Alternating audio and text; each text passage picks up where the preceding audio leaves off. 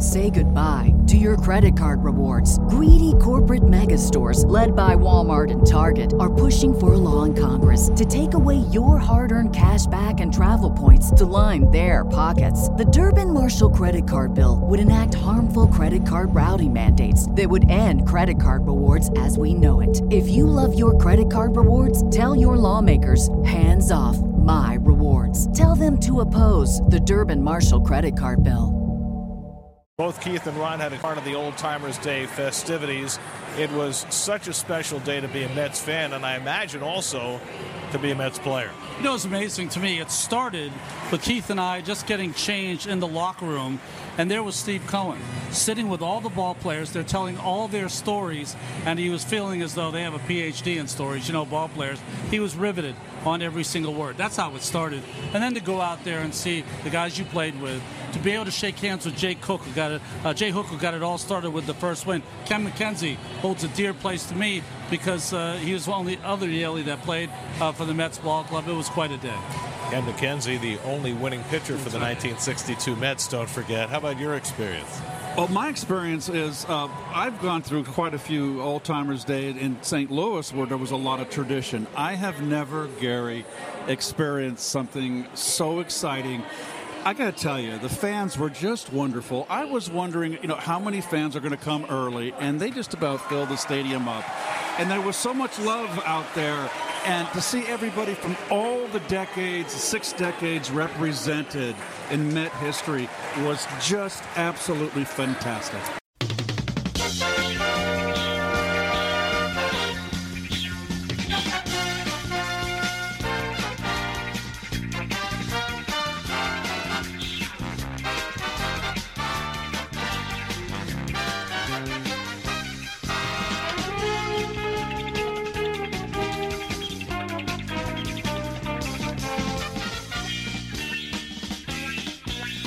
It's another edition of the Talking Mets podcast here on this Monday, August the 29th, 2022. Of course, I'm your host, Mike Silva. You can check me out all the time at the TalkingMetsPodcast.com. Send me a tweet at Mike Silva Media and the show on Apple Podcasts, Spotify, pretty much whatever podcasting service you desire.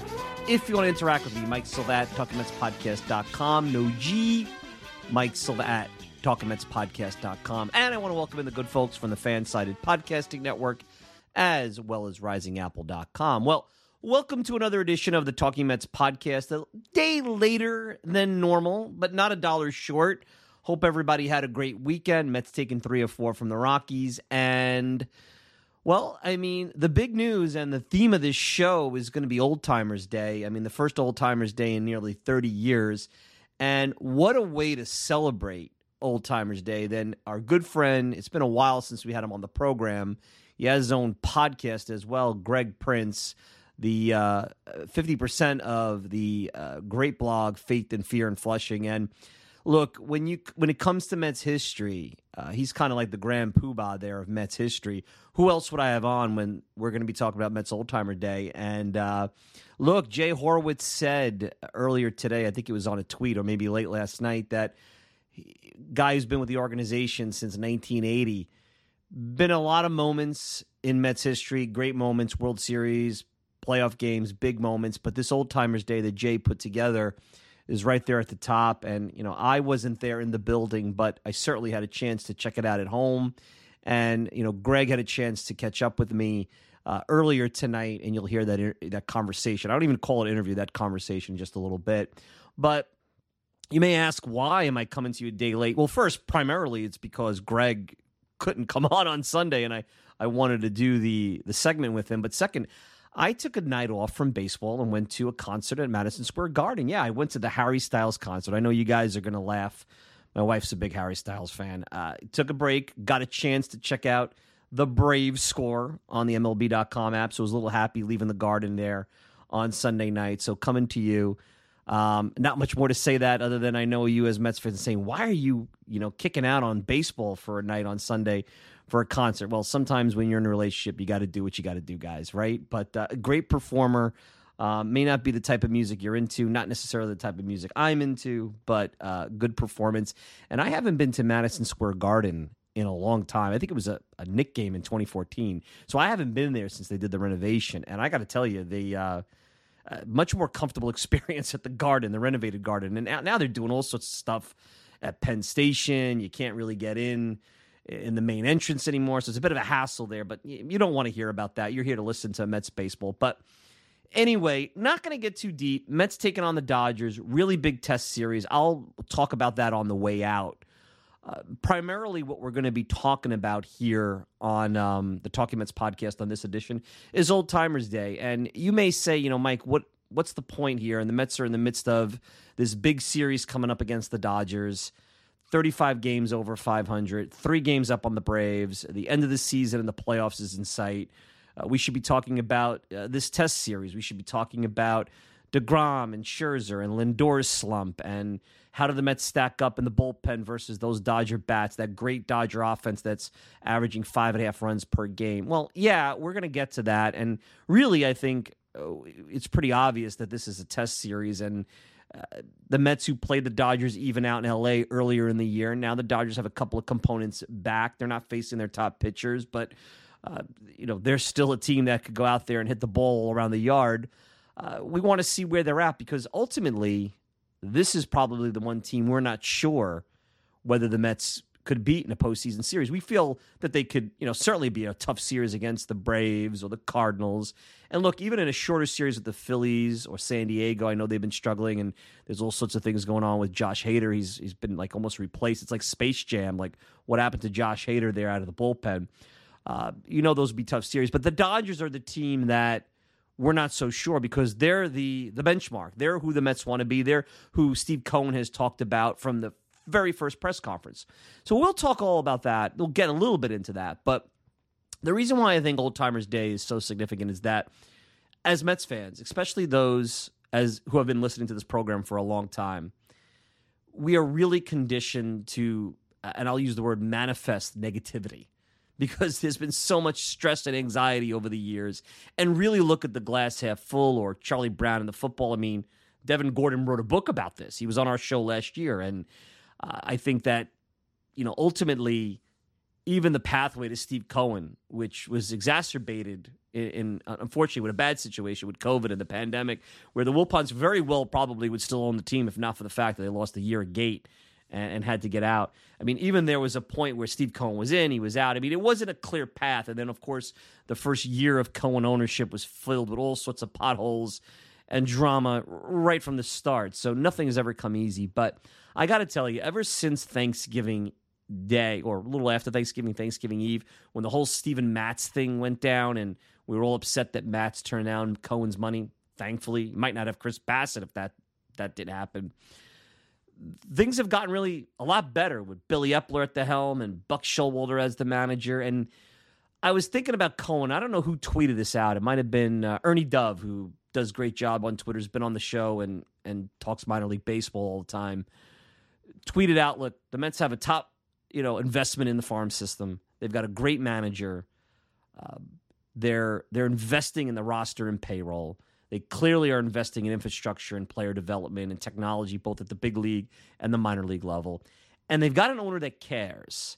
And they've got an owner that now sees the gold mine that this franchise is. Yes, there's still the yoke around the neck that we talk about, that, you know, cowbell, let's say, you know, you know, channeling cowbell man there.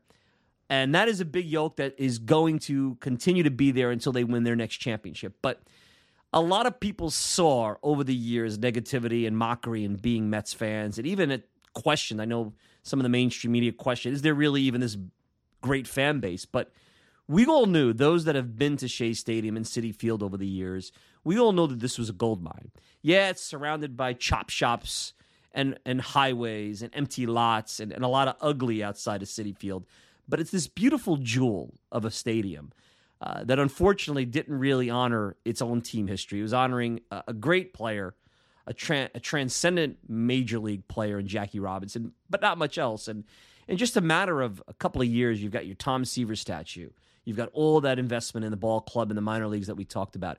And now you've got Steve Cohen really understanding history, whether it be retiring Keith Hernandez's number and even allowing Keith back in the fold to interact with the players or bringing back this old timers day, really showing the fans that hey, there's a lot of things that have not gone right over the course of the last 30 years. And the prior ownership group didn't invest in some of the around the fringes way. I mean, look, I've told you guys, they used to bring us in independent media all the time. And all the way up to the top, we'd give feedback. I mean, you couldn't go much higher. I mean, Jeff Wilpon knew what the feedback was. And you always heard, no, you know, fans don't want Banner Day. Fans don't want Old Timers Day. The younger generation has moved on. And I just said to myself, well, the Yankees haven't. And it was almost like this organization was ashamed of who it was. That we'll have those things when we become the Yankees, when we become the Cardinals, meaning when we win 13 pennants. Um, or we win three in a row, or we have this, you know, dominant stretch, and then we could celebrate our history because then we'll have something to be proud of. And history is not about championships and World Series. Oh yeah, that's part of it it's about the memories. And I've always said this, and I and I really believe this, and I'd love to hear your feedback on it. It's about the memories that the connection with you and the ball club have. And those could be from great seasons like 1986, bad seasons like 1993 could bring up a special memory about a player or a game you went to. Look, I went to a game in 1992, right before the worst team money can buy. A, a failed season, a season where everything went wrong despite the high expectations with Jeff Torborg at the helm. Bobby Bonilla's first season in New York. And I went to a game, turn back the clock night. It was turn back the clock to 1962, Mets against the Reds. And I saw Bonilla hit a walk-off three-run homer off Rob Dibble, who was basically the Edwin Diaz at the time of the big leagues, dominant reliever. Guys weren't throwing 98 miles an hour like Dibble did back then. He was an anomaly, not like today when everybody does it. And that was a cool moment, and that was a fun moment, and that was a lost season. So it's not just about the great seasons and the fun that you have in those great seasons. Oh, those are really special, like 1999 and 2006 and 2000, and I could go on and on and on. 2015. It's about the memories throughout the history of the team and the characters and the players. Like, uh, there are guys that are on the 96 Mets, like Rico Brogna on the 95 Mets, who have, I rooted for and, and have cherished memories. I remember Rico hitting a game-winning home run against the Braves when he first came up in '94 and had that great stretch, and you you thought he was the you know the next diamond in the rough that the Mets stole off of the Detroit Tigers in a in a, a, a nondescript trade that they had made, and that's what makes it special. And you know, part of what I was thinking as I'm watching the festivities on Saturday was how lucky I am that I'm really living through the creation of Mets history. I'm 45 years old. I've been watching the ball club now since I was 10. So I've been watching the ball club for 35 years. And it was funny because I went to old, the first Old Timers Day and only Old Timers Day I went to was in 1989, May of 1989, early season Old Timers Day. There was a Saturday afternoon game. It was a game of the week. I remember it. You can look it up on Baseball Reference. Mets Giants, May of 1989. I don't know the exact date, but you can see when the Mets played the Giants at Shea Stadium in the, that May uh, month of '89. Uh, they lost the game three nothing. I remember Mike Krukow, who always dominated the Mets, pitched the shutout. Lenny Dykstra was still on the team. It was a month before he was traded for Juan Samuel. And they were celebrating the 69 team, and I think they had some stars of the 60s. Like I remember Nate Colbert being there, some others. I, I have a scorecard somewhere where I actually kept score of the old timers game, too. And I feel like they were more competitive, the old timers games back then, than what we saw on Saturday, which was kind of carnival but fun. I mean, different story altogether. That's a whole different conversation. You see how how this, mind you, I'll tell you what, the speed of the game, it changes on plays. Like I saw Jesse Orosco pitch, and the motion looked the same, but boy, the body wasn't moving as fast. But in 1989, the point I'm trying to make is that's all the Mets had was 1969. The 80s were still we were in the 80s. Those were, were we were living the good old days. They weren't history yet. And you had the late 70s where things were just so bad that you basically have Lee Mazzilli as the only positive of the late 70s. You were still only a little over a decade past the the the, the Midnight Massacre trade of Tom Seaver, which was still sticking in, still to this day sticks in many people's craws. So outside of 69 and that miracle, and maybe you want to throw 73 in there and the near miss against Oakland – it was about bad Mets team. They was still trying to justify their 86 World Series. So they're in the midst of trying to repeat. They're a bit of a disappointment. I mean, 88 firmly put that Mets team as a disappointment. 87 88, the back to back disappointments.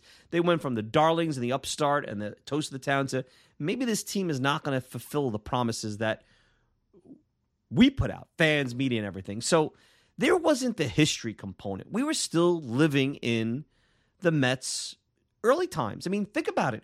The franchise was about 27 years old. What, 27, maybe 28 years old? And it, think about the Yankees, who have been around since the early 1900s, 120 something years. That's like being a Yankees fan in the late 1920s when Babe Ruth and Murderers Row were around. Now, I'm not trying to compare the two, but we were in the infancy of the Mets as a franchise. And since then, we've seen um, bad times like the worst team money can buy in the early 1990s. We saw the Bobby Valentine Mets, which really was the first bridge into Mets history, and the Piazza trade, and the 99 team, and the 2000 World Series. And then after that, Omar Minaya and David Wright and Jose Reyes leading into Sandy Alderson and what you thought was going to be Moneyball money, but then Madoff happened, and then this 2015, and so much has happened. All these little errors that were bridged. I mean, how weird is it to see Daniel Murphy as an old timer when I could close my eyes and I could see game one and two of the NLCS against the Cubs where Murphy's just hitting home run after home run after home run, and I'm saying to myself, "Wow, I was really wrong about this guy." You know, this guy drove me nuts defensively. All of a sudden now he's he's Babe Ruth in the postseason.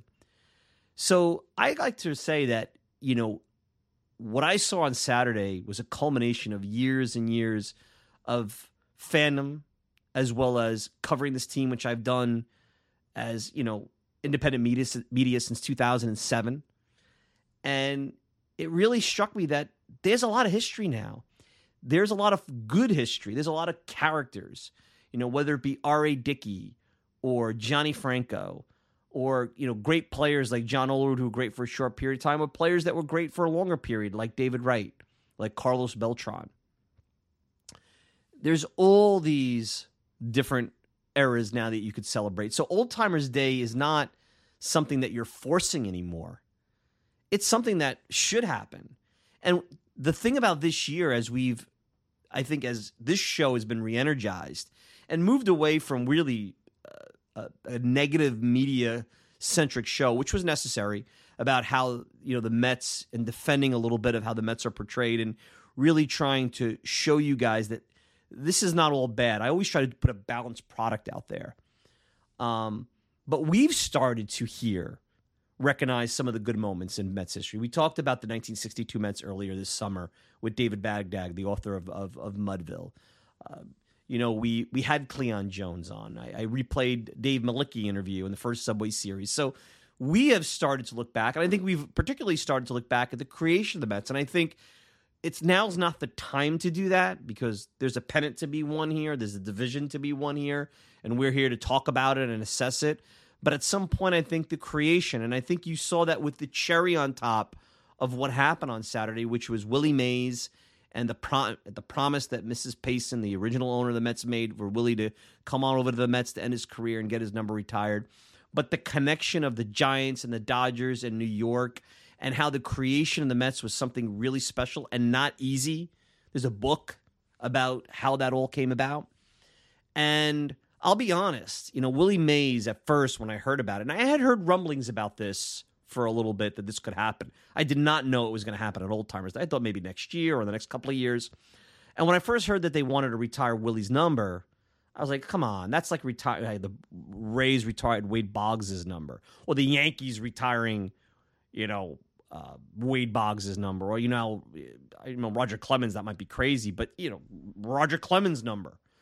You know, guys that played with him. Know, Clemens a little bit different scenario than Willie Mays, or the Knicks, uh, the Cavaliers re, uh, retiring Clyde Frazier's number. You know, think about anybody who was a great player and then went into their career somewhere for like a year or two.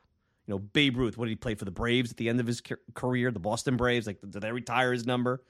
So when I hear about that, you kind of think of all that and you're like, I'm against this. This is carnival. This is like the Mets trying to force history. But then when you hear the story, when you read about the kind of owner that Joan Payson was, how she was a pioneer at a time when women were not even sniffing sports. I mean, let's face it. You know, now you know it's all about how can we diversify front offices and and on-field staff and all that stuff with all different types of people.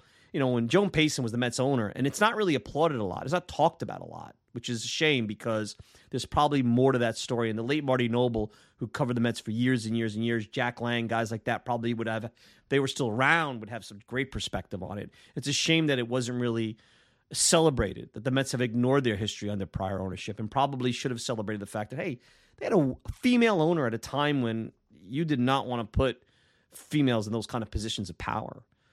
Uh, something that would be applauded and wrote about ad nauseum today was not even uh, talked about, and it happened. It happened in the 1960s and 70s.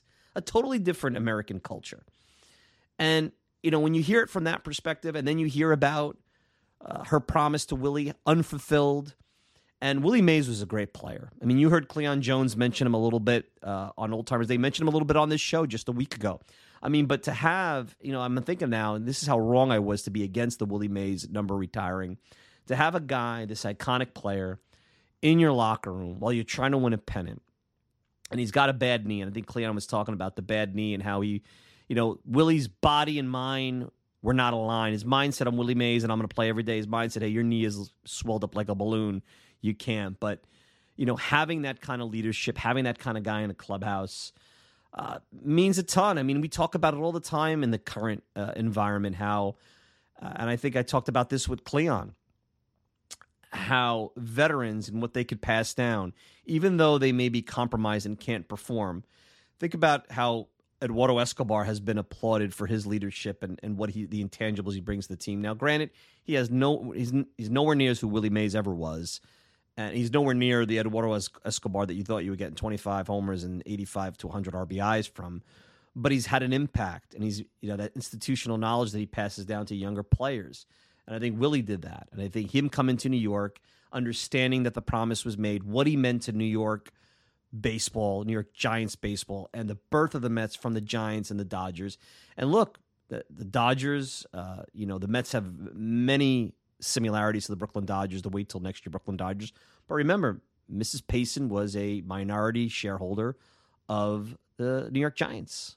And and you know, she came into New York and and brought the Mets here. And the Mets are as much the New York Giants' birth as they are the Dodgers, even though they don't get mentioned as much. I mean, the nostalgia of the Dodgers is a lot different than the nostalgia of the Giants and the Polo Grounds, but they play the Mets played at the Polo Grounds.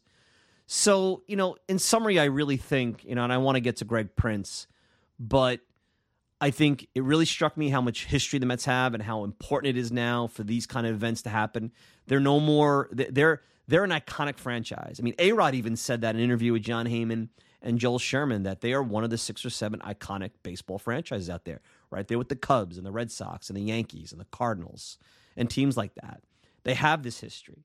There's it's such a great time to be a Mets fan with the investment in the team and and the investment in the fans and the brand that the owner is doing. And now, if they could only get help from the the municipalities and the city to kind of build up around Citi Field in a in a positive way, you know, not bad politics, good politics. And I know that's going to be tough and it's going to take a long time. I know they're talking about casinos and everything. I'm not sure that that's the kind of build up around. I'd like a more positive around the park experience, but I know that's casinos and some of the the sin vices that are out there uh, that make money are, are, ultimately part of building up infrastructure around a stadium. You know, when I've gone to PNC Park in Pittsburgh and the little village around there and, and other towns like Wrigleyville, you know, it's like, why can't the Mets have that? They can. They've had chop shops and they're in the middle of nowhere for so long. And, you know, now you see that this is a team worth investing with an owner that understands that it's a positive investment.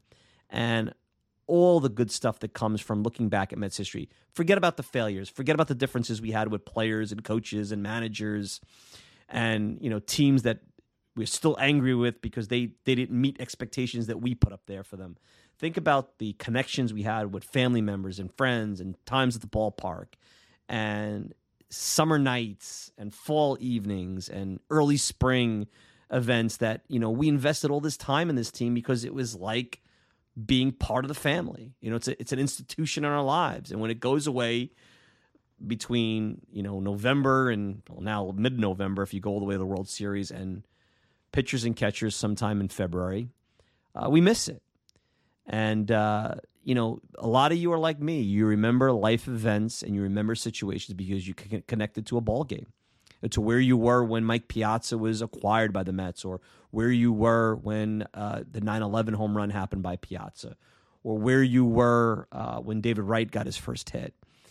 Uh, or R.A. Dickey pitched back to back one hitters. I'm just throwing stuff out there, you know, trying to be contemporary. You know, look, maybe where you were when Terry Pendleton hit the home run in 1987. You could you remember things because of baseball, and um, and I think Steve Cohen did an awesome job. And these are the kind of things that were going through my head as I was watching really bad baseball. Guys who can't play anymore. Guys who are, you know, I remember them a certain way, but they don't look a certain way but they were having a lot of fun, and you could tell each and every one of them, from Hall of Famer like Piazza, you know, down to you know Ed Kranepool and Doug Sisk and guys like that, were having a great time and really enjoying being part of being a Met and being part of the festivities. And the current team coming out like they did during the Hernandez ceremony shows you how in touch they are with the uniform that they have on and, and the kind of professionalism, respect that uh, that that comes out of that clubhouse, and that's not something that should be applauded. That's their job,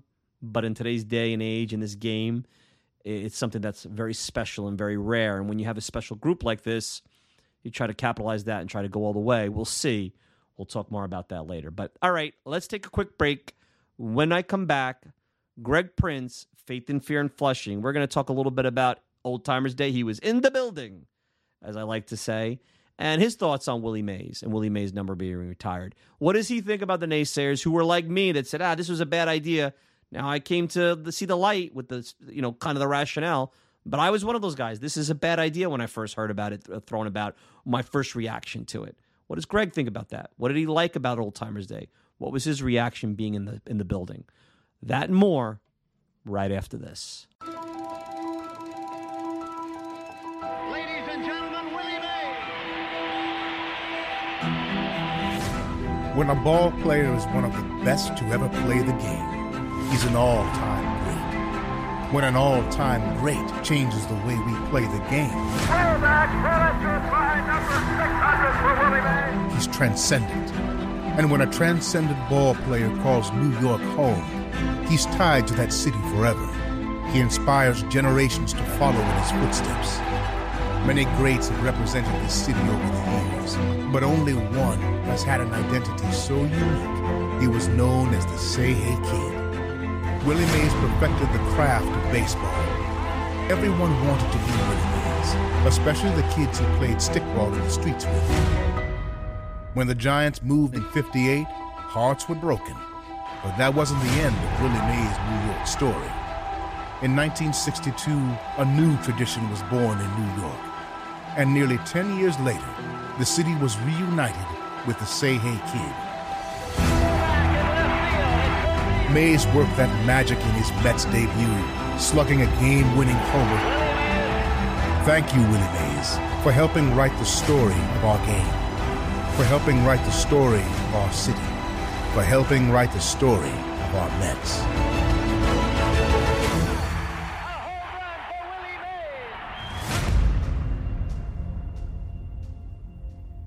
Mets fans, I want to take a quick break from talking baseball and let you know about the next top prospect in building a smart home. Eufy Video Smart Lock E330 is that big time new star prospect. The Eufy Video Smart Lock E330 is a smart lock, a 2K resolution camera, and a doorbell. It's three devices in one, triple the security. You know triples are rare in baseball, but not with Eufy. You can have everything in one device rather than install many pieces on your front door. It's not just for security, but also for convenience. Just the other night, I had tons of packages in the rain. Rather than fumble for my keys, I easily entered my home. This is big since I have four dogs who are impatiently waiting for me at the door. No more concerns about losing keys, and you could assign passwords to your family members. Worried about when your loved ones are getting home? Eufy allows you to see them coming back home via the integrated camera. Hey, Mets fans, this is a home run. I had a competitive product before Eufy, and it's the difference between a one dimensional hitter and a five tool player. Eufy is that five tool superstar. Go to eufy.com, that's E U F Y.com to learn more. Already sold? Go to Amazon and get your Eufy Video Smart Lock E330 today. Want to go to the store? Best Buy will have it starting around May 20th. Get complete control over your front door at ease with the Eufy Video Smart Lock E330 today. Say goodbye to your credit card rewards. Greedy corporate mega stores, led by Walmart and Target, are pushing for a law in Congress to take away your hard earned cash back and travel points to line their pockets. The Durbin Marshall credit card bill would enact harmful credit card routing mandates that would end credit card rewards as we know it. If you love your credit card rewards, tell your lawmakers hands off my rewards. Tell them to oppose the Durbin Marshall credit card bill.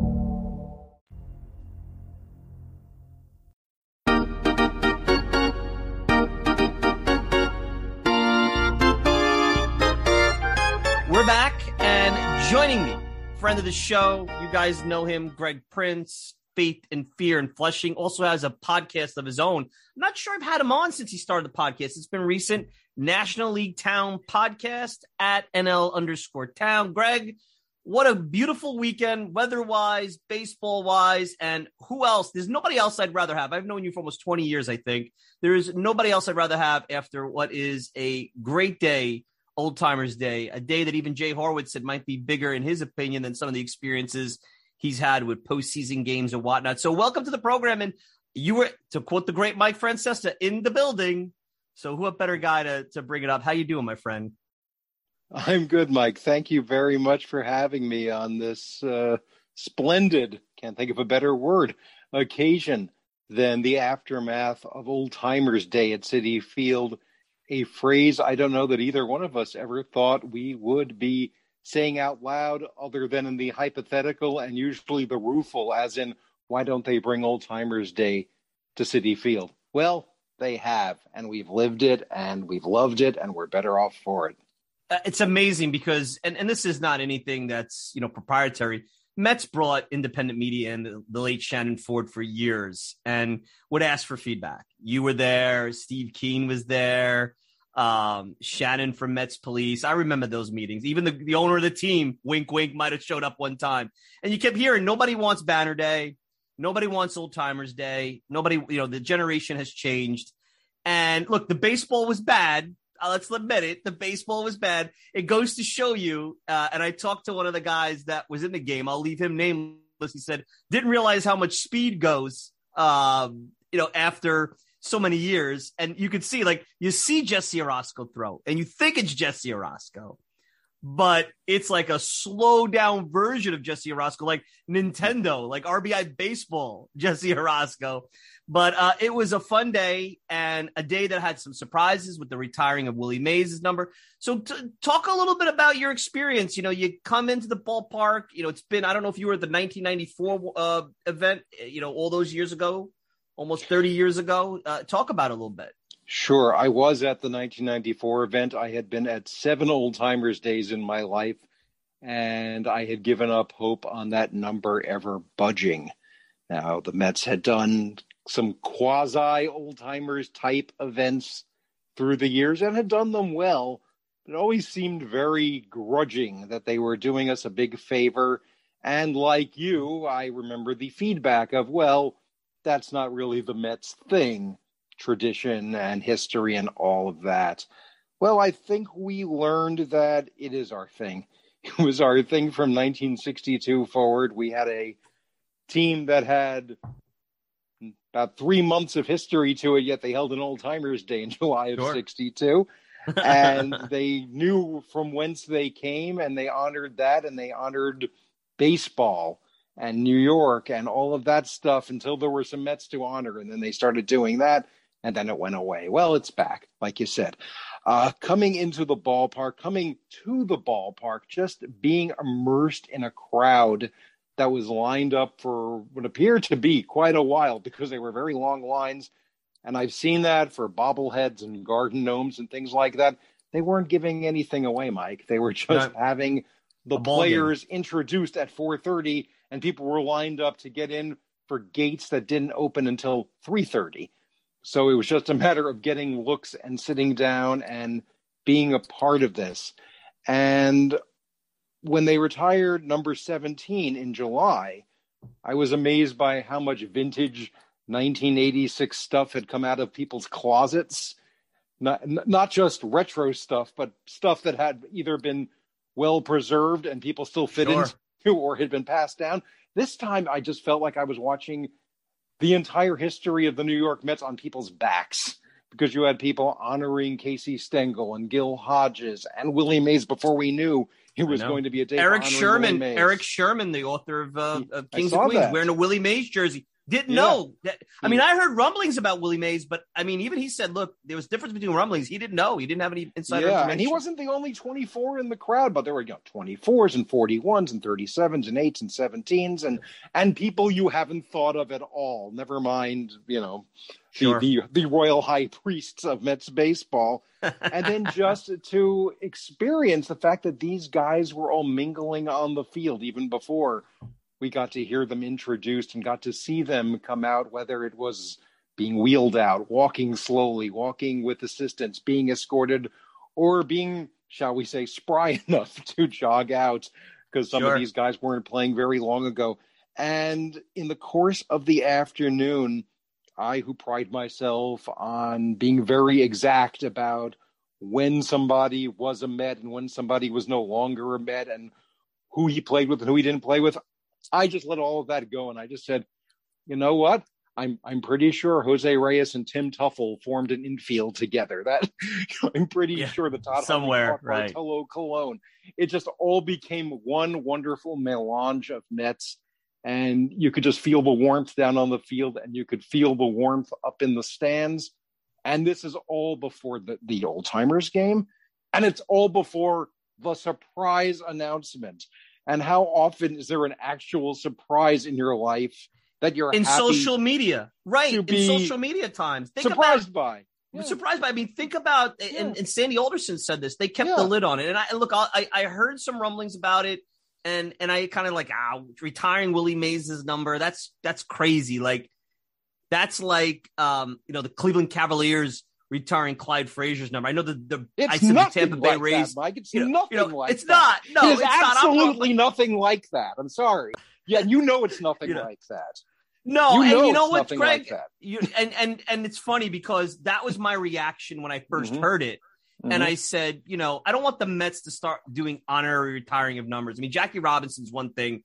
Um, you know, it's like Max Scherzer getting his number retired for pitching a couple of years for the Mets. You know, Well. but then when, but then when you heard the story of Mrs. Payson and her promise, unfulfilled promise, then it crystallized a little bit, little bit more. And look, I wasn't around in 1972 and 73. You were, so I see the passion in your voice.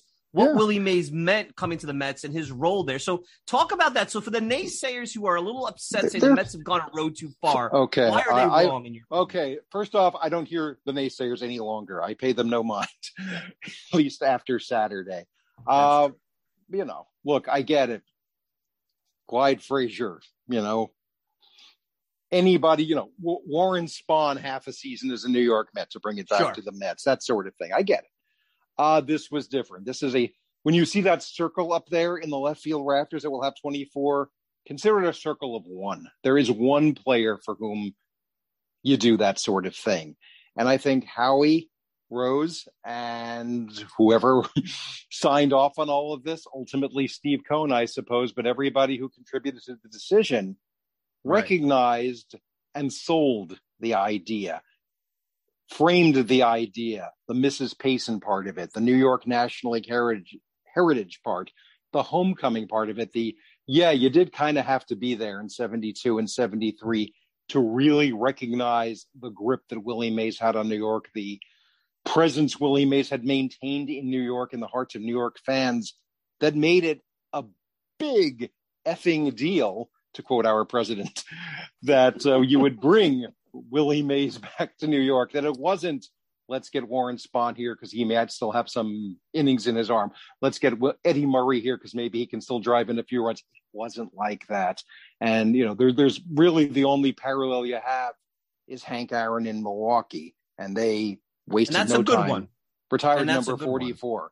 And, you know, I can't, if if you can't see it after what they put on Diamond Vision or City Vision and what, how, how he framed it, and the Mrs. Payson piece of it, and the fact that the number was never given out regularly, that it was held in abeyance for 11 years after he left his coaching position, that it came out of the closet, so to speak, for about 10 minutes in 1990 and quickly went to Kelvin. Torve, who had Kelvin who had some hits in that bat. If you, Yeah. he had some hits in 24. Kelvin Yeah, Torve got no, he a bat- I, I scorching saw start. over the weekend, batted 545 or something like that uh, as number 24. Then he switched to 39 and his career went back to being Kelvin Torve, sadly. But then it went, it goes back into retirement or quasi retirement, I should say. Rickey Henderson comes along, wore 24 in his career, asked Willie's permission. Willie granted, and that, that's the first time I heard Willie say, Mrs. Payson told me that number would be up on the wall someday. Because Marty Noble did a story in Newsday in the spring of 99, and it hit me all at once that, like, they're giving it out. Well, I understand Rickey Henderson, but then Rickey Henderson was done in two years, and it went back into this state of limbo where it existed until Robinson Cano came along. And Robinson Cano, to be fair, has a claim on wearing the number that he wanted because he is a, Resume. was a very good player. But it, it rubbed me the wrong way because the, the Mets were so willing, not only so willing to give it to him, but never said a word about Willie Mays. This is in the last days of the Wilpon era. Yeah, they had a nice, I remember they had a nice presentation at the 42 sculpture in the rotunda saying Robinson Cano, named for Jackie Robinson. He honors Jackie Robinson by wearing the four and the two on his back without saying a word about Right. 24 and who that was for. So Cano left us, and w- it's not like we don't have enough numbers to give out. It's not like That's we true. really got we got to keep 24 around for the next fourth outfielder or whoever. So you know, again, I, I and you know what I love about this, Mike, and I and sorry if I raised my voice. No, not I at do get all. passionate about it. No, it's But that's this what is- this is about. this that's is- what this this, this this, is is what radio is about. I love this. This is stuff. why I never pursued sports talk radio because I, I apologize for raising my voice. Don't don't apologize. But- Believe me, but, that's the nicest um, thing people say. You know, I drive from Queens Boulevard to Long Island every day. They're probably the nicest thing someone said while I'm trying to get off of Queens Boulevard to the LIE, my friend. Let's put it that way. Yeah, but I th- I think this is such a special case, and I, I am thrilled not having just like when Gil Hodges was not getting to the Hall of Fame, and just like when Tom Seaver did not have a statue, and just like when number seventeen was not retired, I will never have to write another column declaring that this must be righted. It has been righted. Has been Twenty four righted. will be up there, and I think the second it's up there, and I, I will just circle back to the 1970s and let you know, as somebody who was there, albeit as a kid, but as somebody who You had there. nothing better to think about than baseball, if they had said on the night that Willie Mays retired as a player, if Lindsey Nelson had said, and the Mets will never again issue number 24, or if they had said that the day he went into the Hall of Fame in 1979, when he was still in Mets employ, number 24, now and forever, will be retired. Again, they had other things on their minds in 1979, namely how they were going to meet payroll, probably. So it got away from them. And the years after Mrs. Payson got away from them, new ownership came in, different priorities. Willie was banned from baseball like Mickey Mantle was, which is just crazy to think about Yep. because he, he worked for gambling. And you know, Mike, you can't. Oh my God. I mean, think about all the things. I mean, now here's the funny part. They get banned for gambling. How many times during a Mets game do you see the FanDuel commercial? Like, think about how we, Oh where we are. I mean, think about where you were. Now, I was like, I think when that happened, it was the early 80s, or probably five, six years old. I don't want to make you feel old, Greg, but, you know, I am 45 now. So, but um, it's crazy to think about that. You know, I think, Greg, one of the things that a generation of fans, and I'll put myself in there, I think where the Willie Mays component comes into, other than the fact that you have that, that you don't want to do things to make it seem like you're trying to create history. And I'll get to that because the Mets have history. There's no more like when I went to Old Timers Day in 1989, when they did the 16th, 20th anniversary of 69 Mets, it was still a young team. You didn't realize how young the Mets were in the 80s. But the portrayal of Willie Mays to a generation who was wasn't there was getting thrown out at home in a World Series. Um, Yogi still says he's safe, which know. didn't happen. Which didn't happen because he, Bud Harrelson was the one who got. But I'm sorry, Buddy Harrelson Willie got May- thrown out. Willie I'm Mays right. pleading with Willie Mays there, but everybody makes that mistake, right? But Willie's like, "You safe, be safe." Yeah. And then it's always the narrative. Well, Willie came to the Mets like every other over the hill guy, like Jim Fregosi and Robinson Cano, if you want to throw in there, and so on and so forth. And he had nothing left.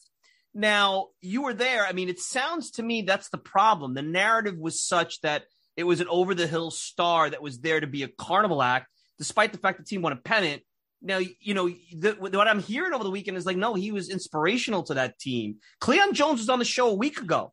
Couldn't say enough about Willie Mays. We talked about Tommy Agee. We talked about Willie Mays. I mean, what a gentleman, Cleon Jones. I mean, I had never yeah. talked to him before. Um, and usually when you get these 69 guys, I, I know the younger generation rolls their eyes. Oh, another 60. No, like you learned a lot from Cleon Jones about life, about baseball, about, you know, making it, you know, in a, in a rough time for, for, for people of color, you know, all these kind of things.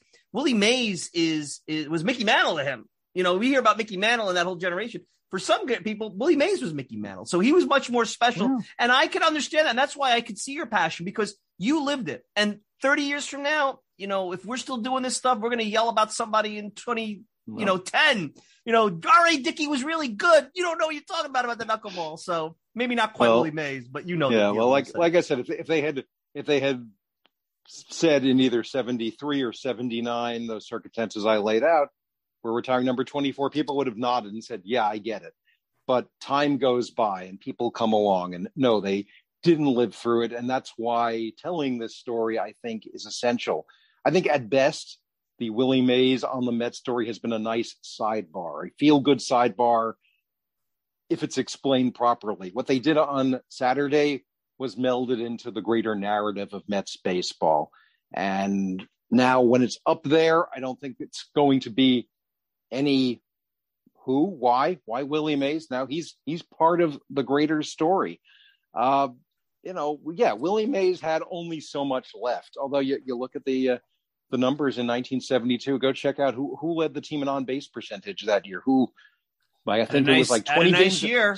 Yeah, 20 games in a row. I think when he first came over, he reached base. You know, hit the dramatic home run. You know, he and he was still, yeah, you know, don't take my word for it. You talk to Cleon Jones for God's sake. Uh, right. Still the smartest ball player who ever lived.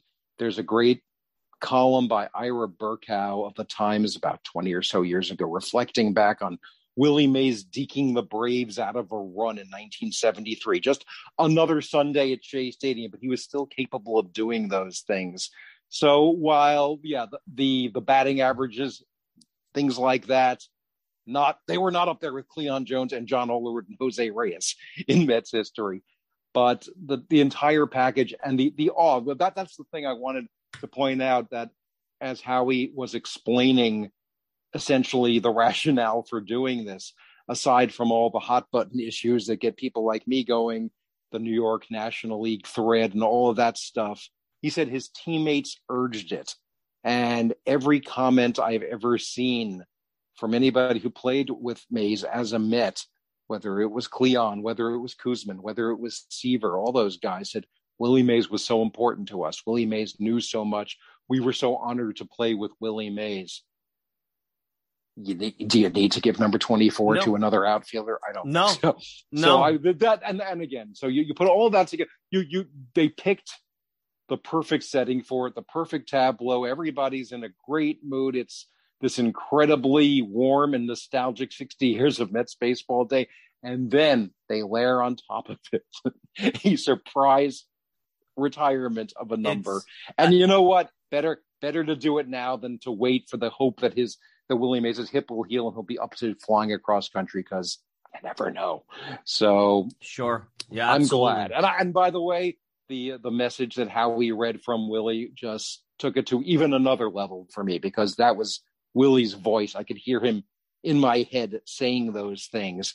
And he's I, I've been fortunate enough to be in a room a few times with Willie Mays in New York talking about the New York fans, talking about the New York Giant fans, talking about the New York Mets fans. And it has always meant the world to him, the relationship he's had with this city. So to to put a button on it, and for the Mets, by the way, to have seen the light and reclaimed this little piece of the Willie Mays legacy when it cost them absolutely nothing except not having number 24 to give to the next fourth outfielder is brilliant because now hey, we're the New York Mets. Part of us is Willie Mays. So not not so just simple. In, not just in some dusty realm of Warren Spahn and Eddie Murray and Roberto Alomar, but we are proud to have been a part of his story, and he's part of our story. So true. And you know, as I'm watching Old Timers Day, Uh, you know, I became a fan in 1987, late 86, 87. I was 10, 11 years old. I got swept up. My dad was a Mets fan from, you know, when he came over uh, from another country. So, you know, he was he had the history of 69 in the 70s and he could appreciate how bad they were in the 70s and how special the 80s were. Um, but at that point, I didn't realize. And as I'm watching Old Timers Day, I'm saying the Mets have history now. They're 60 years old. I had David Baghdad on, uh, the author of, of the, the 62 Mets book. And I said, you know, David, they're 60 years old. They're eligible for Social Security almost. Like, this is not a young franchise. And I could, I think back to as a kid going to Old Timers Day, like I said, in 1989. The 69 Mets were only 20 years old at that point. Think about it. That's like us going to the 2002 Mets. It feels like it's yesterday. And there was only 69. Yeah. And yeah, there was some of those icons from 62, which were really icons from other teams. And then you had your, you know, guys from the late 70s were still playing some of them. So you only had one season. And it was always like, okay, the Mets don't have history and let's not overstate 69. 86 was the wounds were fresh in the 90s. And then you get into the turn of the century and the 90s still those guys were still playing. But now like before our eyes, you and I, Greg, over the last 35 years, we've lived, and 50 years from now, when the Mets are still around, hopefully, you know, it's kind of like we were there during a time when history was built. Like, I feel we're pioneers. What I feel lucky as a sports fan is I saw the growth of the NBA. I'm a big NBA fan. I saw the NBA go from one league to another, and I didn't realize it at the time. You, that's history. And for the Mets, I feel like we saw the Mets grow up even though they were already uh, you know 25 years in when I started watching it, they've really grown up quite a bit. I mean, think about how much history we've seen, and it's not about titles; it's about experiences and players and connections and what we're doing. And I mean, think of all the people that over the last since blogosphere came out that I've met I mean, you and I might never know each other if not for the mm-hmm. internet, you know, maybe passing a ball game. So I don't know if you, I, that's my takeaway as I watched yeah. game is that I lived through history. That's something I didn't live through the moon landing, but I lived through, you know, Mets history in some way. Baseball history is day to day as much as it is titles and numbers on a wall and things like that. You know, I had the epiphany you're describing in 2000 when the Mets held in the aftermath of not having Old Timers Day, one of the better ceremonies they ever had was something called 10 Greatest Moments Day. They did a fan survey, this newfangled internet thing, and they asked people to vote what are the 10 greatest moments in Mets history. And they brought people back. Again, they didn't put them in uniform and they didn't have them play a game, but they've had them introduced uh, from Frank Thomas in 1962 right up through celebrating the Grand Slam single and Todd Pratt's series winning home run and the trade of Mike Piazza, which at the time was voted was one of the 10 fresh. greatest moments. Yeah. yeah. So, you know, anytime you do something like that, things are, people are going to have a recency bias, and that's great because it was just fun to do it. Willie Mays showed up for that. Tug McGraw was there, guys who you wouldn't necessarily have a chance to see again too often. And it hit me that Sunday afternoon. This is the same weekend that they had brought over Mike Bordick and Bubba Trammell. They each hit a home mm-hmm. run and I they remember. swept the Cardinals. So it was a great, great all around feeling. It was just like sort of like this weekend, like doing this weekend when the Mets are in first place all year is better than doing it in, say, 1994, to name a year. But in Absolutely. 2000, it hit, me, it hit me. This franchise is mature. This is no longer just an expansion team, which was just living off of 69 and 73 sure. and then 86 and kind of doing the Rodney Dangerfield adju- adjusting the collar thing sure. to, to talk about 88 and everything that came after. So the pieces have been there and the history has been there and they've been so weirdly reluctant to really as they say in business activate it but now they've gone full force into it. I mean, this was, you know, the culmination and hopefully also the launching pad for more. But if you listen to Jay Horwitz's podcast, which is absolutely charming, and you have, you know, one old player after another come on with him, as well as other guests, and you generally pay attention to what the Mets do on social media besides the day to day stuff of 2022. And you just, you know, look around the ballpark and you're just aware now that the Mets are aware and that the fans have wanted this. And again, kudos to Steve Cohen for when he comes in and buys a team and people want to gripe at him and say, Hey, Steve, why don't you bring back Old Timers Day? And he says, Okay. There you go. just like Not that. hard. Just like Yeah. that. It happened. Just hard, like a lot of hard work. Jay Horwitz and a lot of people had to make it happen, and you had to have people who wanted to show up, uh, and they certainly did. Sixty-five of them, and yeah, you had to. We had to prove that we really did care and show up, and the place was sold out, and there was so much passion there. So this this is uh, to, to use one of Gary Cohen's phrases. This is a seminal event in New York Mets history. Absolutely. And I think Cohen has gotten a lot of credit. I mean, we know about how winning and payroll plays into that. But the Mets are a gold mine. I always tell the story. I remember right after the 06 uh, uh, season that ended in a disappointment, I felt like they were ready to take the, the, the next jump. And I was so disappointed in 07 how early on the disappointment of game seven seemed to drag over with the fans, not the team and there was a lot more empty seats than I thought I would have expected. The booing, the negativity, and I remember, you know, saying this is a jewel franchise. Like there's a lot to be, you know, happy about. And we know what happened there. And I think all along there's this submersion of all this uh, energy and anticipation and great fandom. I'm nothing against Yankee fans and and other sports in this town. Like this is a really good fan base. This is a goofy fan base. It's a frustrating fan base but it's a it's it's a great home field advantage in a postseason game. And when the fans show up, uh, you know the place is special. And I think Cohen sees that because let's face it, the guy doesn't need to do this. Greg, he's wealthy beyond immeasurable. Like there's a lot of better things he could do with 15 billion dollars, and sinking a lot of that into the black hole of a franchise that is. I know there's games being played with taxes, and I, I get it that that sports teams are more profitable than they do on paper, but there's a lot of overhead there. And if you have 15 billion, there's only one way a sports franchise can bring you is down, you know? Yeah. And and and and you know, it's not like he needs another 5 billion to live comfortably. He's doing this I don't think altruistically, don't get me wrong, but I think he's understanding this is not just like a ledger sheet. And there's so many There's- owners in professional sports that they're not into the whole thing. They're not Well, there's- into the team. like I'm, I'm sure. is. I'm sure the numbers are moved around, and there's lots of money. Lots of money is spent. And there's lots of money to be made. But Steve Cohen, kid from Great Neck, Long Island, was taken to the Polo Grounds early in his life.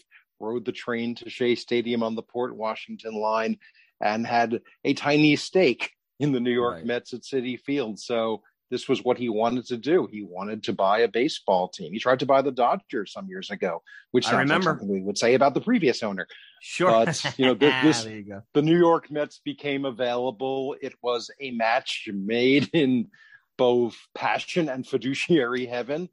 And here we are bearing the fruits of it. Now, we can't be guaranteed that every season is going to see the Mets at 35 games above 500 in late August and holding off the Atlanta Braves and somehow being in a position where they're going to the playoffs. I'm not even superstitious about saying that because of the way the playoffs are set up now.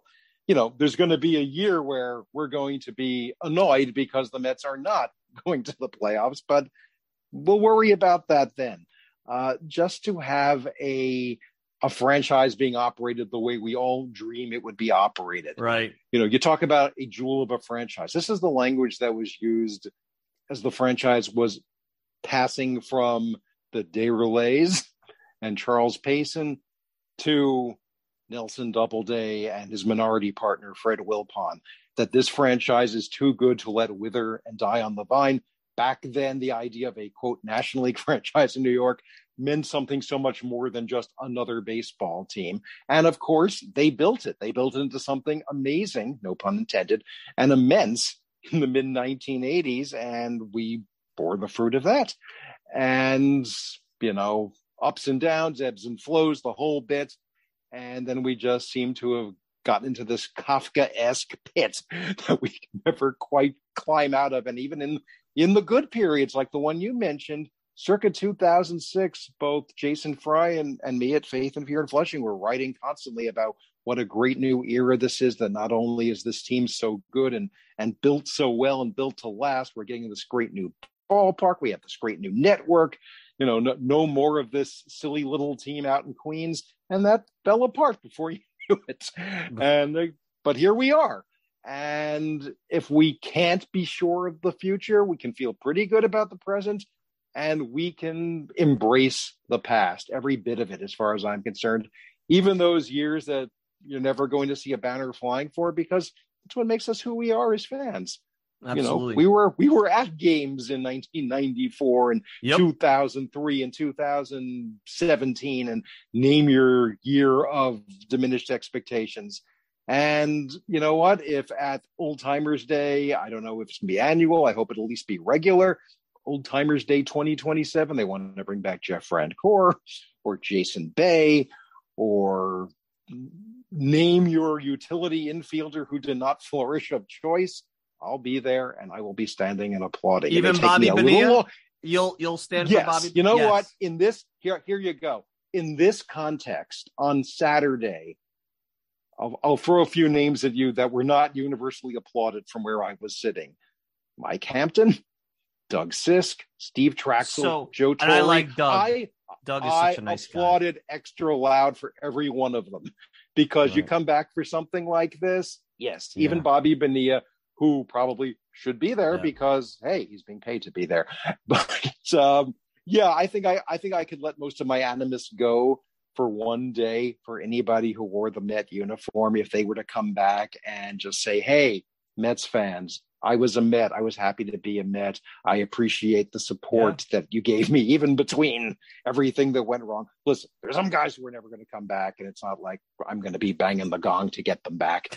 but it's a, it's just, you know what? So for somebody who came of age in the 2010s, a guy like Jeff Francoeur, a guy like Jason Bay, a guy like Scott Hairston, you know, those were their Yeah. favorites. And someday Those they're going to say, yeah. "I sure, I sure hope they'll invite back Scott Hairston someday." And I, you know, I, that's how I, I, I wasn't a kid at the time, but Rico Brogna, for example, was one of my favorites I always loved in the Rico 90s. Brogna. Yep. Yeah, and so the Rico idea that Rico Brogna was now an old First Day- jersey when they started allowing you to do MLB jerseys. First jersey I bought was a Rico Brogna jersey. Yeah, And then four years later, when he got traded to the Phillies, I, I sold it on eBay. My first transaction on eBay because I was into right. John Olerud at that time. You know, so Yeah. it tells you because I was originally Ke- Big Keith. I was left-handed. I was a left-handed first baseman as a kid, and Yeah. so on. But you know, you're right. I mean, this I, I it drives me crazy. Anybody who's negative about the Mets right now, look, I don't know if they're going to win a championship. I don't know if they're going to win the division. I think they're set up well. They've got a top payroll. They're embracing their history. They're cleaning up the organization. They're trying to have a focus on player development in the minor leagues. We'll see if you know the decisions they made at the deadline come back to bite them. Um, they clearly have an owner that wants to invest in the big league roster. They have a good management team. At the very least, for the next four years, I think they got a leader in the dugout that you can trust, and hopefully, they're building uh, a pipeline where his successor can be developed within the organization. Because I've always felt that's important. Um, there's not a lot to to be unhappy about at this point. I will say this. I'll ask you this as we wrap up. Uh, for me, though, seeing Daniel Murphy and Bartolo Colon as old timers was a little jarring. I have to say. Now, Cespedes, I did I did, you, did I miss him? Did he show up, or he decided not to He come? did. He said he was gonna, and then he And he bailed. Maybe he was Cespedes- running But from a was- wild You know what? What what could be a more perfect representation of you Yoenis Cespedes and him? Us getting excited about him coming, And he's then not- not being And there. he's not there. I would have loved. Would have loved. I would still love to see him, and I hope he does at some point. Hey, listen, if you keep having old timers days, the greater the chances you're going to see more of the guys who, you know, people had said after the weekend, yeah, that was great, but why wasn't so and so there? Well, maybe next time, which would be wonderful. Absolutely. Well, maybe they'll have like a reunion old timers day for all of us who used to go into uh, Citi Field when nobody wanted to be there. We all had our, uh, you know, our little powwows. That's how we all met each other. Steve Keane, you. I wish I could have made it to the ballpark on Saturday. I could not. Steve was actually at. I talked to Steve at an event, but you represented. You represented well. Obviously, you have a podcast as well, which is great stuff, and people should check it out. You say you're not a talk radio guy, but you're really are. You're like the old school.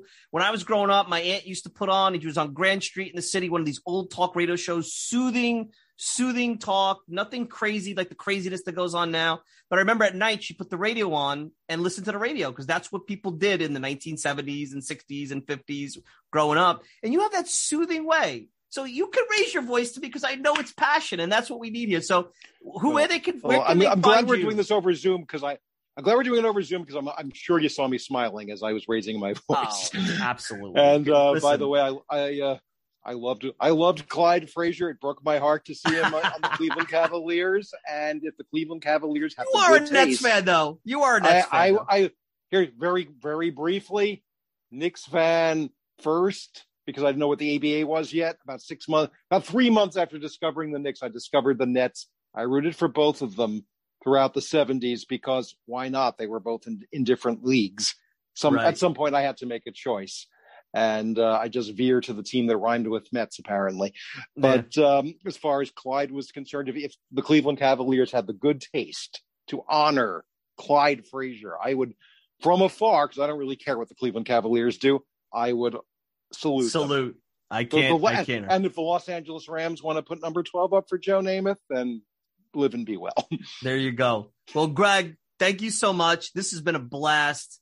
Um, let everybody know. So, where can they find you? NL Town. What, let, let them know about the podcast. I'm sure they know Uh, the- about you, but anybody who's not listening yet. Sure. Uh, I, although it is not my thing as it is Mike's, uh, I have, have, have decided to, uh, I would call it a lark, but we, we try to do a good job. Um, my friend Jeff Hysen and I do a podcast called National League Town.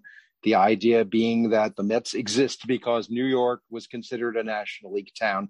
And we try to keep that spirit informing everything we do. But we talk about the current Mets, we talk about the Mets of the past. What what is our uh, our, our uh, motto? Is uh, Mets? I should remember. We we say it every week. Mets life, Mets history, Mets fandom, something like that. So uh, you can go to any uh, platform and, and type in National League Town, and of course, uh, Faith and Fear in Flushing. Uh, still uh, blogging uh, day after day with my pal Jason Fry, and so happy that not only do we get to blog about a team where the undercurrent isn't what's wrong with the Mets, but we are going to get to blog postseason games for the first time since one night in 2016, and uh, we, we've only done it three postseasons before. You'll get at least two nights. You get at least two nights if they're a wild card team. At least Yeah. two nights. And I'm hoping a little bit more. I think I'm we'll talking- anticipating uh, a few weeks, I am. I'm. I'm a anticipating few two great- very good, very good weeks. good weeks. And when they win a title, you're my go-to. You, Steve Keane. We're gonna raise a glass somewhere because when nobody gave a you know what, we were trying to. Well, you and Steve were were more banging the drum. I was there stirring it up and making trouble and all that stuff. But I always looked up to you guys because I said these guys were around. Bef- you know, you're like my, you know, same era as my dad. Don't mean it We're gonna- disrespectfully. You know. You know what we're Uh, gonna, you know what Steve and I are going to do? We're going. I don't drink coffee, but I'm going to lay in an extra supply of Diet Cola. I'm going to stay up all night. We're going to start what we would have called in the past a party line, so we can just be on every. We can all be on each other's podcasts. There you go. We'll just do a whole thing. That's great. and uh, virtually virtually pour champagne on each other's heads. from your mouth to the baseball gods. Yes, Greg, enjoy the rest of your night. Be well. I appreciate you coming on, and uh, thanks again, my friend. a pleasure, Mike. Thank you. And that's Greg Prince. Greg, Faith and Fear and Flushing. Check him out. Good stuff. All right, spirited conversation. You gotta love it. That's what this is all about. All right, let's take a quick break. We'll wrap up. You're listening to the Talking Mets podcast. We'll be back with more right after this. They're dirty. He holding me, ref. Plus they fans. Yeah, you said that already.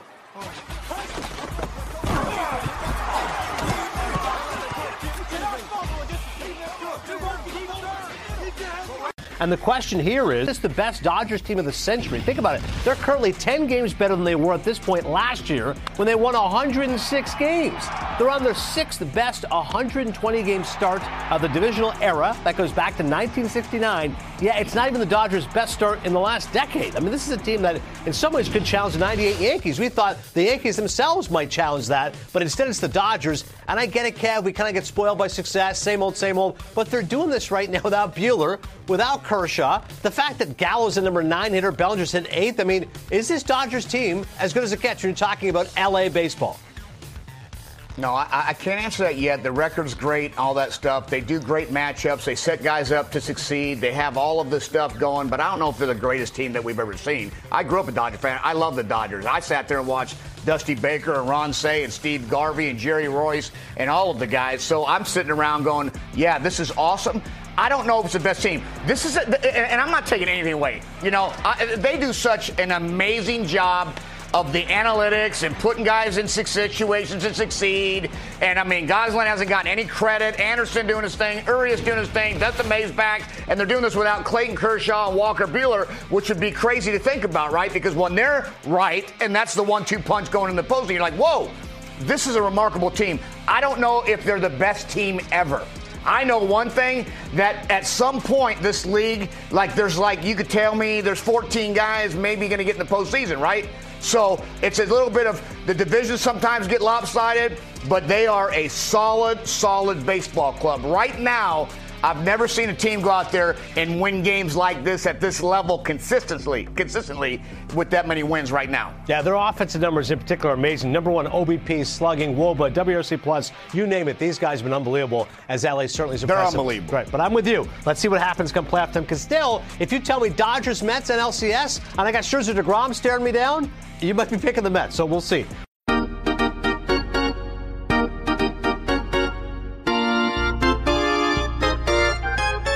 We're back. You know, a couple of quick things. I mean, Greg Prince get a little feisty with me when I even brought up the debate about the Willie Mays number. That was really good radio. I really enjoyed that, and I hope you did. And and that's what this show is all about. You know, fun conversation, debate. Uh, and I know Greg for a long time, and and he, you know, there's nobody else I would go to when I say, hey, what do you think about? You know this situation in, in, in a historical Mets context, and that's that's Greg. So, really fun segment. Well, you heard the little trailer coming in. Uh, I thought it was creative as we prepare for the Dodgers series later uh, tomorrow. I mean, you're probably listening to this Tuesday morning, but you know later tonight, tomorrow, depending on when you get this. And the Mets are taking on the Dodgers. And uh, look, the Mets are three games up in the division right now. It's about I talk about survive and advance. That was kind of the road trip, the four and six disappointing road trip. The first really disappointing road trip I think they had because they lost the last couple of games at Yankee Stadium. But right now it's about finishing the job and winning the division. And I think this Dodgers series is the demarcation line because after this, it's going to get a little easier. But as you saw at Colorado on Sunday, and I say this all the time, I don't care if they're playing the Pirates, the Cubs down the stretch, the Nats. These are professional baseball teams, and you're going to be in late inning games where you're either ahead or behind by a run or two. And there are going to be players in the other team, whether it's a veteran that every team has that still has something in the tank and could be useful if they were on a contending team, or a young player that says, hey, this is my chance to get established and get a paycheck. They're dangerous. And right now, the Mets, if they go 18 and 15 ish, they're going to win 100 games. And I don't know if that's enough. I mean, right now, even though the Braves have a little bit of tougher schedule, the Phillies are going to play a play a big part in whether or not the Braves win the division because they're playing them a ton down the stretch. Mets are probably going to have to win 103, 104 games. So that's first number one A priority. Number two is when they get into the postseason, as I said earlier, we feel really confident that they're going to be able to compete in any series against everybody but the Dodgers. Now we saw them out in LA, and the Mets had that big Medina save that that salvaged the split, and they had lost the first couple of games where they were basically smothered by the Dodgers pitching. Now you're not getting you know, Walker Buehler's out now for the rest of the year. You're not getting Gonzalez. Who knows if Kershaw makes his start on Sunday? Uh, excuse me, on Thursday.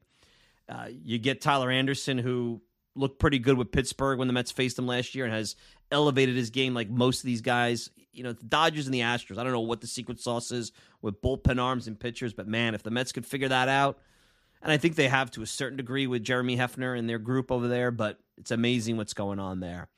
Uh, you know, Andrew Heaney, who was knocked around the ball yard as a member of the Yankees, now goes out to LA and is a solid pitcher. I guess I, I mocked how you got that big contract based on analytics, but right now I look like the dope on that whole thing. But this is the benchmark. And I know I use the I love Friday Night Lights. I love that movie. Now the show was good too, the the, the series, but the movie was great, and that's how you know I compared uh, Permian uh, uh, against Dallas Carter in that uh, that high school football championship in Texas football to the Mets and the Dodgers, saying they're big, they're strong, they're dirty. You know, uh, did I say they were they were big? Yeah, you know, whatever that that line is. So, um, it's kind of it's not it's a little bit overstated because I don't think it's David and Goliath quite like it normally is presented when the Mets are involved because I think the Mets have components of their team that are every bit the Dodgers. But right now, the Dodgers are the class of the National League, class of baseball. What's interesting about the Dodgers is they're about about a week away from clinching the division, which is pretty darn early. Even at the heyday in the modern era of the '98 Yankees and post Yankees um, winning World Series, then I mean that Yankees team in '98 averaged six runs a game. I mean, think about that. I know there was a steroid era, but geez, I mean that's one of the top ten runs per game averages in the history of the sport. It's right up there with other great Yankees teams from the 30s and 40s, and a much more, even though it wasn't steroids, much more offensive era. But even those Yankee teams, I've never felt there was a gap post 98. Maybe in 98 to a certain degree, but even then, that team was greater than the sum of its parts at times. I've compared this Yankee uh, Mets team to some of those Yankee teams, but guys just fit. Individually, they weren't sexy like a Scott Brosius, but they fit. And together, they made beautiful music in the form of winning baseball games. And but this Dodgers team, when I look up and down, and the last time the Mets were there, in LA. Max Muncy wasn't in the lineup, I believe. I don't think Justin Turner was playing, so you got a couple of bats now in there. I mean, Freddie Freeman's playing a hell of a lot better than he was back then. You know, Trea Turner is a pest on the base pads. He seems to always get big hits, and he's fast. Uh, Mookie Betts is an elite. I mean, they got three elite, elite offensive players. And the Mets have Pete Alonso and Francisco Lindor, who are very good offensive players.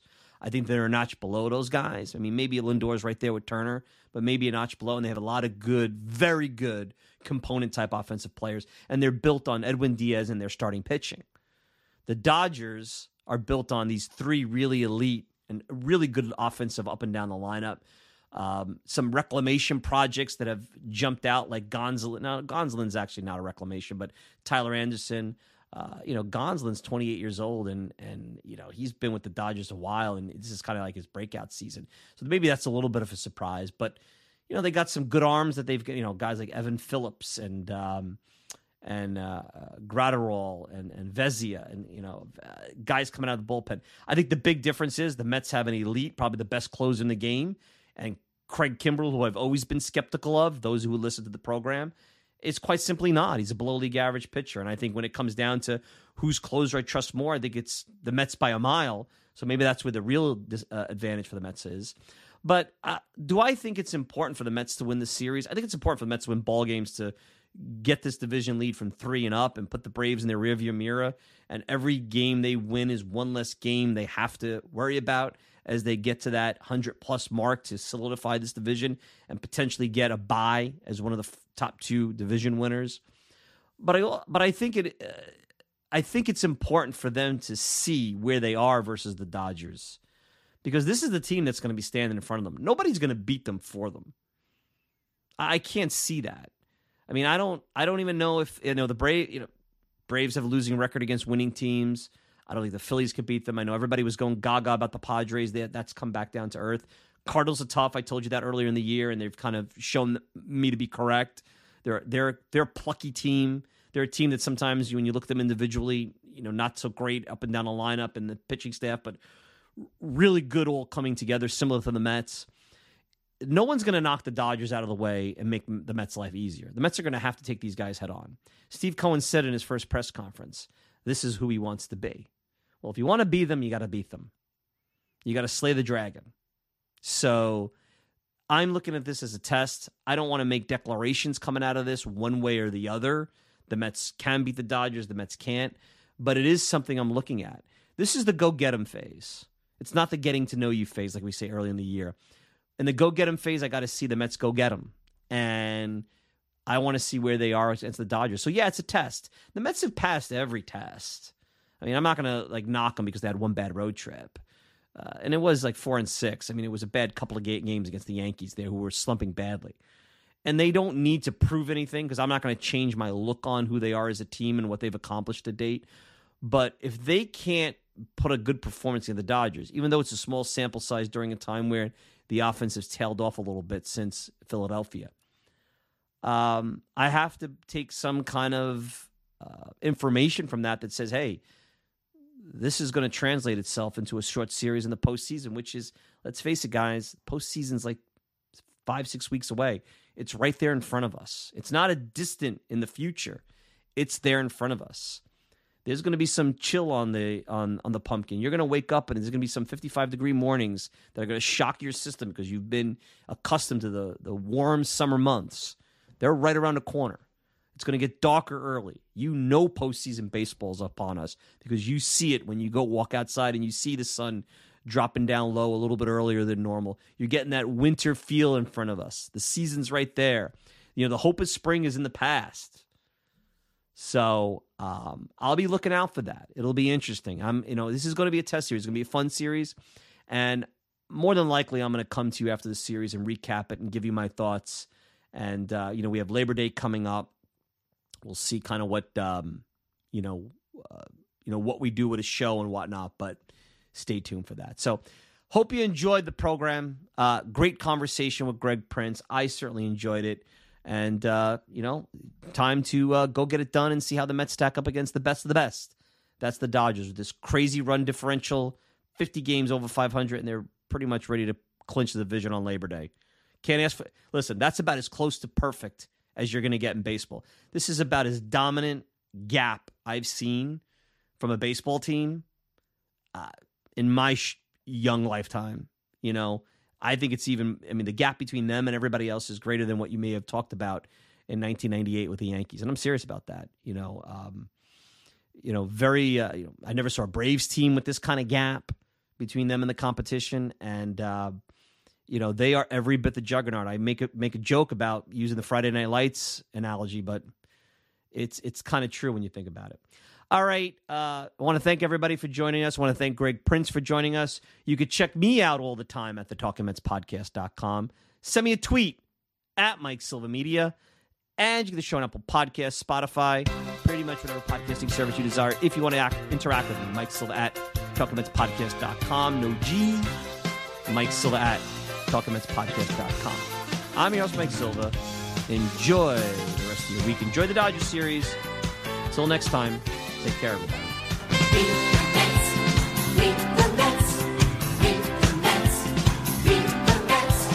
Meet the Mets, meet the Mets. Head for the park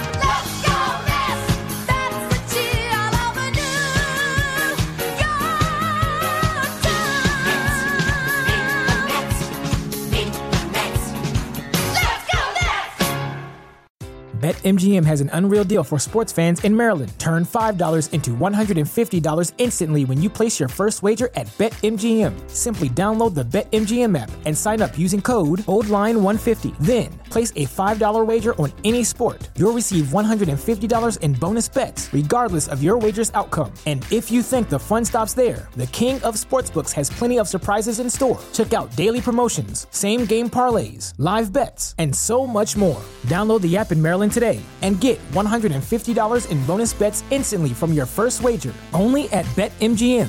BetMGM and GameSense remind you to play responsibly. See BetMGM.com for terms. 21 plus only. Maryland only. New customer offer. Subject to eligibility requirements. Rewards are non withdrawable bonus bets that expire in seven days. From issuance, please play responsibly. For help, visit mdgamblinghelp.org or call 1 800 Gambler in partnership with MGM National Harbor. Promotional not available in Washington, D.C.